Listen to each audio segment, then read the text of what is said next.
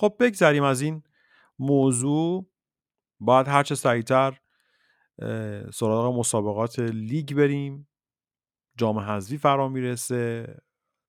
تمام تلاشمون باید این باشه بتونیم سهمیه لیگ قهرمانان رو برای سال بعد دریافت بکنیم. هرچند که واقعا کار سختی هستش تا دوباره توی مسابقات شرکت بکنیم و استقلالمون رو در آسیا ببینیم. قهرمانی لیگ قهرمانی جام حذفی قهرمانی هر تورنمنتی جذابیت های خودشو داره. اما من سال هاست که دوست دارم استقلال رو در آسیا موفق ببینم. هیچ وقت بازی فینال با جوبیلی واتا در ورزشگاه آزادی رو یادم نمیره. نمی‌دونم اگر تنها اون بازی رو رفته بودم و با دوستا و رفقامون نرفته بودیم چه جوری می‌خواستم برگردم خونه اونقدر که باور نکردنی بود. واقعا. هنوز که هنوز یه وقتایی خلاصه بازی رو نگاه می‌کنم ضربات علی موسوی و سایر بچه ها رو می‌بینم که یا حالا گلرشون می‌گیره یا از کنار دروازه خارج میشه. یعنی چه جامی رو از دست دادیم. خیلی در اون روز تماشاگرها دوست داشتن این قهرمانی رو یه بار مثلا با آقای پورهیدری دیدن. یه بارم با ناصر حجازی ببینن به عنوان سرمربی. میگم لطف اون قهرمانی در آسیا می‌تونست دو چندان بشه برای ما. اتفاقی که نیفتاد.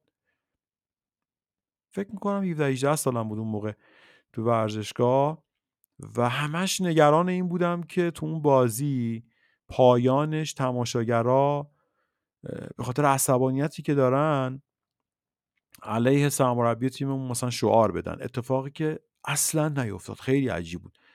تیمم تشویق نمی‌شد بگیم مثلا یه نایی نمونده بود واقعا. شاید نه برای شعار دادن نه برای تشویق کردن و حیف شد. حیف شد. ستاره سوم قشنگی می‌تونست بشه. فکر می‌کنم یک روزی اگر برسه که ما به حال در فینال آسیا حاضر بشیم. هرچند که خیلی سخت شده کار. و اگر قهرمان بشیم من یه قسمتی از این خوشحالی رو می‌ذارم برای بازی با جوبیلو به یاد اون بازی که نتونستیم قهرمان بشیم تا یه جوری بشوره ببره. خاطره تلخ خاطره ای که هیچ وقت از ذهن به خصوص هواداری که اون روز در ورزشگاه بودن و خودشون رو آماده جشن قهرمانی کرده بودن. خیلی خوشحالم که این پادکست جایی شده حداقل برای خودم در این قسمت های ابتدایی که بتونم چیزی که دلم می‌خواد رو بیان بکنم و چه بهتر که با سخن حضرت حافظ به پایان برسونیم.